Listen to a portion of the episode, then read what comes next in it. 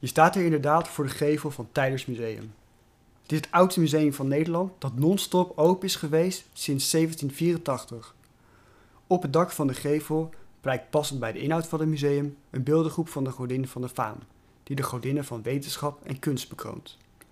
Zij bewaken alle fossielen, prenten, boeken, schilderijen en mineralen die binnen zijn opgeslagen. Maar vandaag zijn we hier alleen maar voor de kunst. Dan in het bijzonder voor één schilderij. De Tuin, van de Haarlemse kunstenaar Van Looy.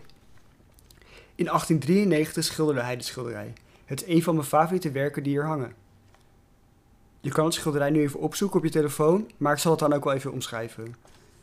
Het doek van ongeveer 1 bij 1,5 meter is bijna helemaal gevuld met rood oranje bloemen. Die uitsteken tussen zachtgroene bladeren. Het zijn de bloemen van de Oost-Indische kers.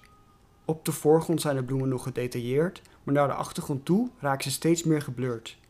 De snelle toetsen van rood, geel, oranje en groen geven achterin alleen nog maar de indruk van bloemen. Op het bovenste kwart van het doek, waar je eigenlijk een horizon zou verwachten, zit aan de linkerkant een vrouw, midden in de bloemenzee.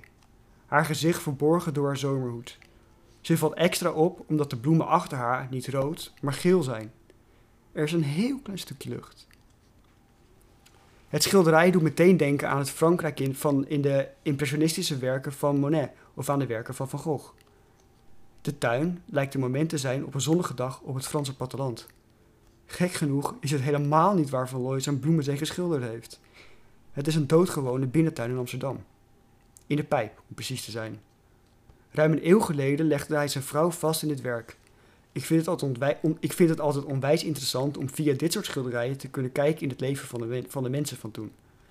Zo illustreert dit schilderij hoe de tuinen er toen uitzagen.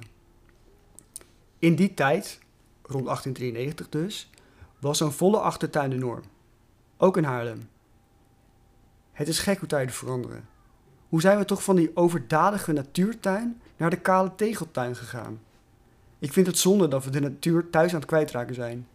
Ik word altijd ontzettend gelukkig van een wilderige achtertuin.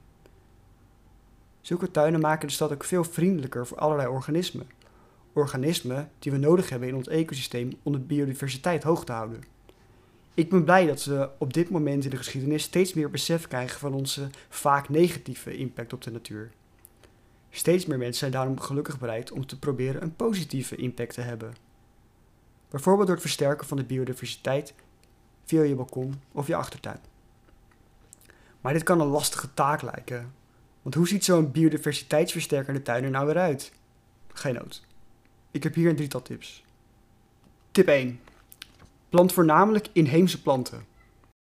Veel insecten hebben zich namelijk door evolutie gespecialiseerd op bepaalde plantensoorten. Dit is een proces van duizenden jaren.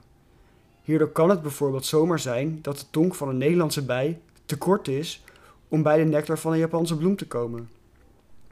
Omdat er ontzettend veel insecten zijn met allerlei specialisaties, is het, is het het allerbeste om je tuin met een zo groot mogelijke variatie aan inheemse planten te vullen. Natuurlijk zeg ik niet dat je helemaal geen uitheemse soorten mag planten, maar wees hier wat bescheidener mee. Waar je wel voor moet uitkijken is voor sommige invasieve exoten als bamboe.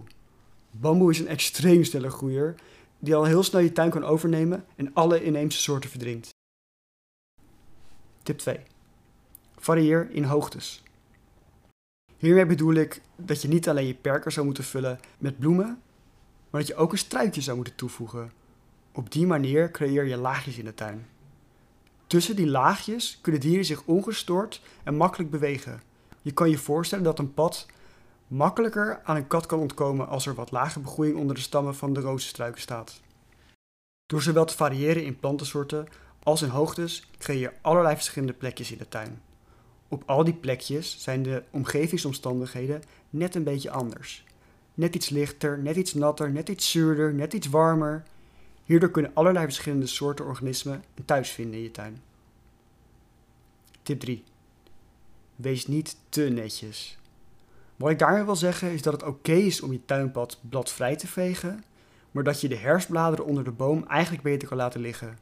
Een hoopje bladeren, dood hout of een stapeltje stenen zijn voor sommige dieren de perfecte schuilplaats of overwinteringsplek. Daarnaast is dood organisch afval voor veel insecten een feestmaal. Voor mossen en zwammen is een dood stuk boomstok op een schaduwrijke plek van de tuin de ideale plek om te leven. Natuurlijk zijn er nog veel meer dingen die je kan doen om de biodiversiteit in de tuin een handje te helpen, maar ik denk dat we met deze tips al best een eind kunnen komen. Het zou helemaal top zijn als die inheemse bloemen, struiken en bomen een paar, tegel, een paar tegels zouden vervangen. Het schijnt het beste te zijn om minimaal 70% van je tuin te reserveren voor groen. Op die manier help je de stad ook nog eens bij het verwerken van regenwater. Maar het liefste zou ik natuurlijk zien dat alle tuinen 100% gevuld zouden zijn met groen. Net als in de tuin van Van Looy.